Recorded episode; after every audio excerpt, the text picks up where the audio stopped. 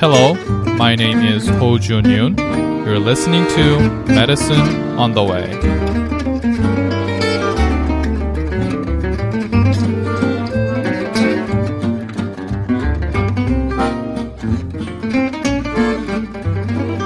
It is September 2013.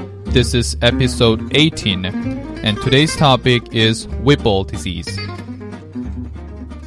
Whipple disease is a multisystemic disease caused by infection with Tropheryma whippelii. Tropheryma whippelii are small gram-positive bacilli.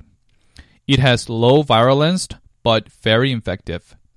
Method of transmission is still unknown, and no case of human to human has been reported yet. Tropheryma whippelii were identified by polymerase chain reaction, and until it was identified, the presence of vacuoles within the macrophage that stain with periodic acid Schiff stain or PSA stain was the pathognomonic of the disease polymerase chain reaction or PCR amplification of bacterial 16S ribosomal RNA identified a special sequence from the bacteria of the lesions in the affected organs. Phylogenetic analysis showed that the organism is a gram-positive actinomycete that is not related to any known genus. Thus, the organism has been named Tropheryma whippelii. Pathophysiology and etiology of Whipple disease is largely unknown. IgG serum antibodies against Tropheryma whippelii have been found in 70% of healthy individuals, and Tropheryma whippelii DNA has been found in the saliva and feces of 30% of general population. Twice to three times increase in the frequency of HLA-B27 antigen has been reported among the infected patients. There are some evidences of impaired type 1 T cell and macrophage malfunction as well. Clinical findings of Whipple disease are protean, or it has a tendency to change. The common signs and symptoms include weight loss, abdominal pain, diarrhea, and arthralgia. Weight loss is the most common symptom that is seen in almost all patients with Whipple disease. A migratory and non deforming arthritis and arthralgias are usually the first symptom, and they occur in 80% of cases. The arthritis usually has abrupt onset, lasts hours to a few days, then resolves completely. Gastrointestinal symptoms such as abdominal pain, diarrhea, distension, and steatorrhea develop in 75% and they develop insidiously. These symptoms, especially steatorrhea, are believed to be resulted from lymphatic obstruction and small intestinal mucosal injury by increasing number of macrophages in the lamina propria of the small intestine. 50% of cases show low-grade fever. The central nervous system can be affected and it is shown with lethargy, seizures, myoclonus, dementia, and cranial nerve findings such as ophthalmoplegia and nystagmus. Dementia is a late finding, and patients with dementia have poor prognosis. Oculomasticatory myorhythmia is involuntary eye blinking when talking or eating, and this is pathognomonic sign of Whipple disease. Hypothalamic symptoms may develop, including polydipsia, hyperphagia, and insomnia. Other clinical findings include generalized lymphadenopathy, heart failure, and valvular regurgitation. Whipple disease is generally diagnosed by endoscopic biopsy of the duodenum.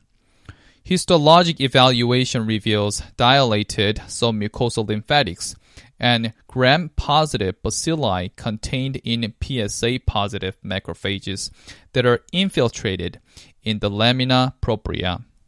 Patients with extra intestinal symptoms may not show positive findings from an endoscopic biopsy of the duodenum.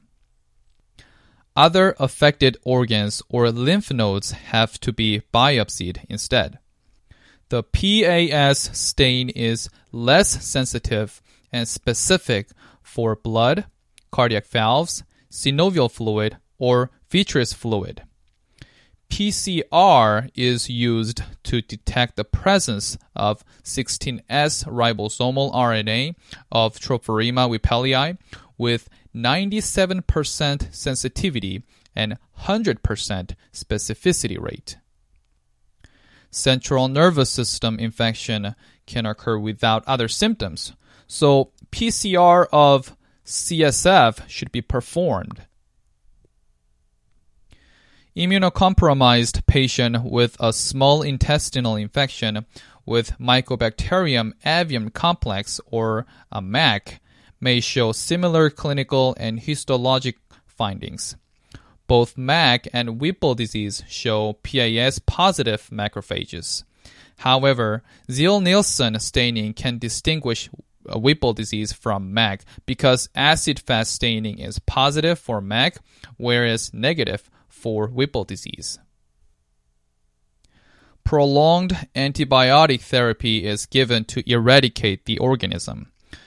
Clinical improvement is evident within several weeks, and complete response, even with patients with neurological symptoms, may occur within one to three months.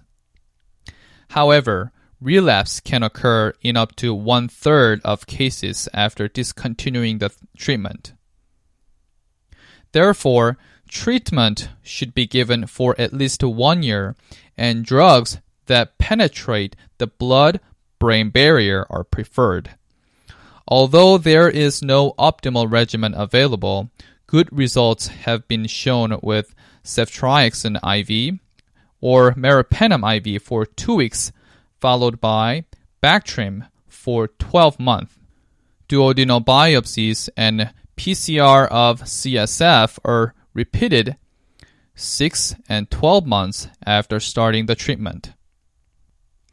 Glucocorticoids may be concurrently used with antibiotics to reduce the symptoms of the central nervous system. Glucocorticoids are useful for immune reconstitution inflammatory syndrome, in which persistent fever develops due to a heavy bacterial load after initiating antibiotics. Whipple disease is fatal if it is left untreated. Patients without neurological symptoms show rapid improvement after antibiotic therapy is started. Diarrhea usually resolves within one week and joint symptoms within one month. Neurological symptoms are less predictable. Mortality is 25% within four years, and another 25% remains impaired with neurological symptoms. Therefore, early recognition and treatment to prevent the pro- progression of the neurological symptoms of Whipple disease is critical. Okay, this is it for this episode. Don't forget to subscribe my name is Ho Jun Yoon, and this is Medicine on the Way.